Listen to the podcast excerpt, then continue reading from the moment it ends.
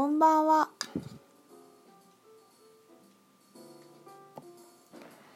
久しぶり。皆さん元気ですか？ BGM と私のテンションが全然合ってないけど、とみちゃんの宇宙研究所ラジオ版です。いや結構久しぶりじゃない？前回撮ったのがいつですかね。長野に行ってました。もうね10日ぐらいかな。なんか自分のイメージ的には2週間ぐらい行ってた感じなんですけど、ブログとかね読んでたくださった方はわかると思うのですが、前回16日に撮ってるね。やっぱ2週間ぐらい経ってるか。そう、リビルディングセンタージャパンっていうのが長野の諏訪にあって、そこで糸代品店の展示会があったので設営して、そのまま、今度別所温泉長野の方に行って、ライトランゲージの上級のクラスを1週間ぐらい受け、その後もう一回リビ戦に戻って3日ほどお店番して帰ってきました。長かったです。もうなんか1ヶ月ぐらい長野にいた気分なぐらいいろんなことありすぎて、もうなんか何かシェアしたらいいか分かんないんだけどね。いやーもうなんかとりあえずライトランゲージはすごかったんですよね。すごく神聖な場でいろんなことが起きているのでシェアできないことがたくさんあるんですけど、本当に個人的にいろいろ思ったことを話せるところだけお話しするとね、なんかもうなんていうの、ブログにも書いたんだけど、もう大きいプロセスを1日に 2,3 回ぐらいやるんですよ。もう確信に触れていくような、もう自分のこう気づきにはーってなって、いや怖い、受け入れたくないっていうのがあって、そこ受け入れるっていうのをなんか朝1回夜1回みたいなぐらい超ハードに行われていって、でそのなんか私が1000年を超える旅ってブログに書いたんだけど、どういうことかっていうとさ、その気づきをこうやって目が覚めていく工程を人はもう何百回と転生してそこを目指してるわけですよ。でも私は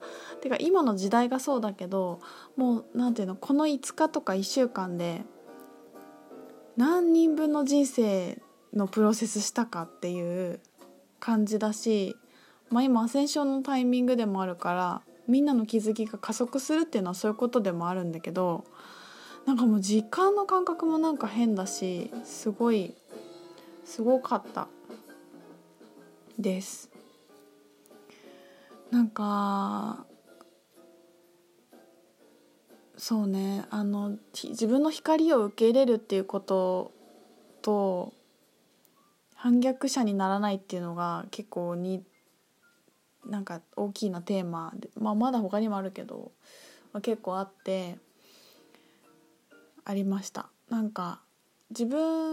なんか私の性格的にやっぱりこうやっていろいろ研究したりとか分析して自分でシェアするのが好きだし、自分の興味があることをなんか研究していくのが結構好きなんですよね。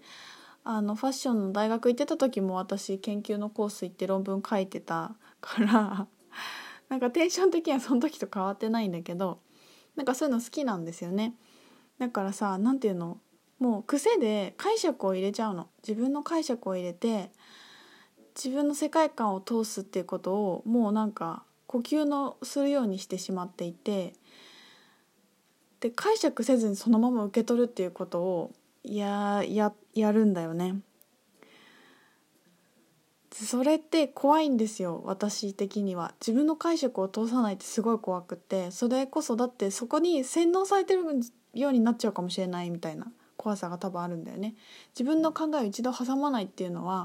思考停止していることで、それってすごい怖いっていう自分の中でインプットがあって、でもちろんそういうふうに分析していって自分の思考と解釈が必要な時もあるんだけど、本当にそこの次元をもっと超えていくと、そのまま受け取らないと自分の顕在意識のキャパシティしか受け取れないんですよね。だって顕在意識って 3% とかって言われてるじゃない。潜在意識がさ 98% とかさいう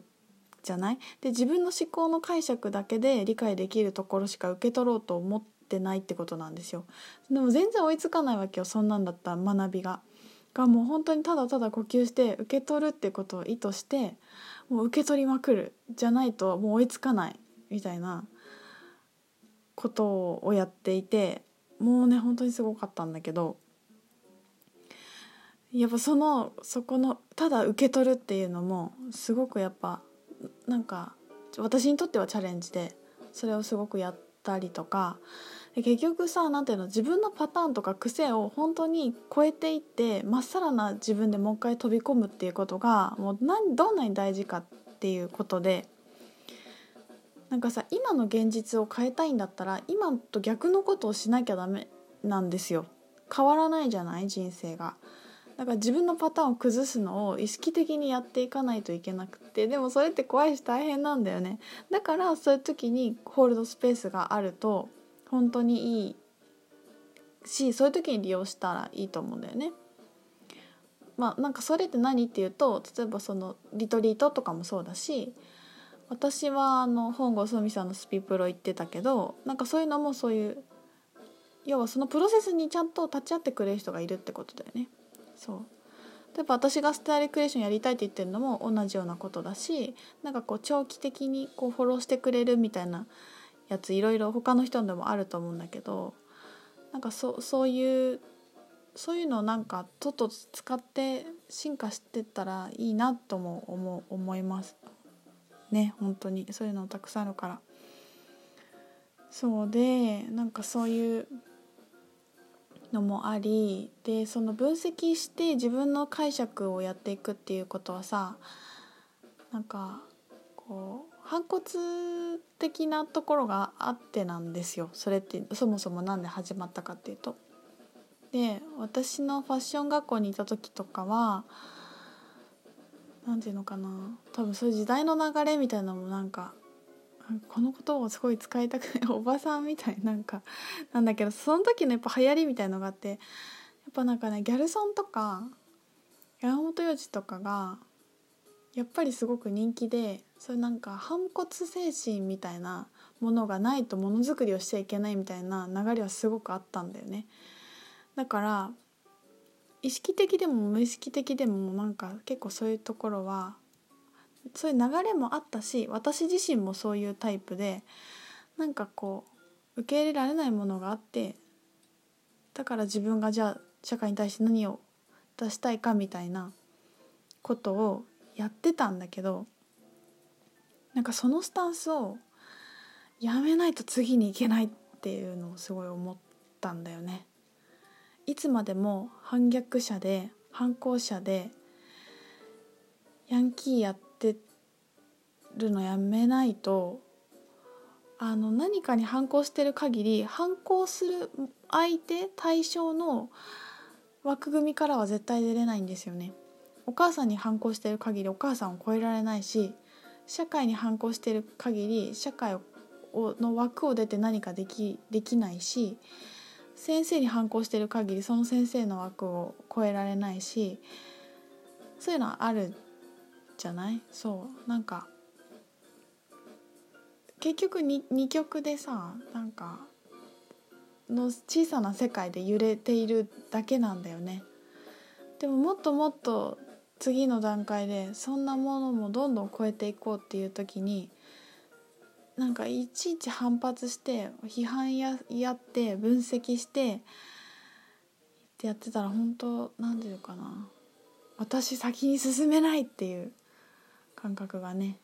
あって、あったし、その先に行きたいんだよね。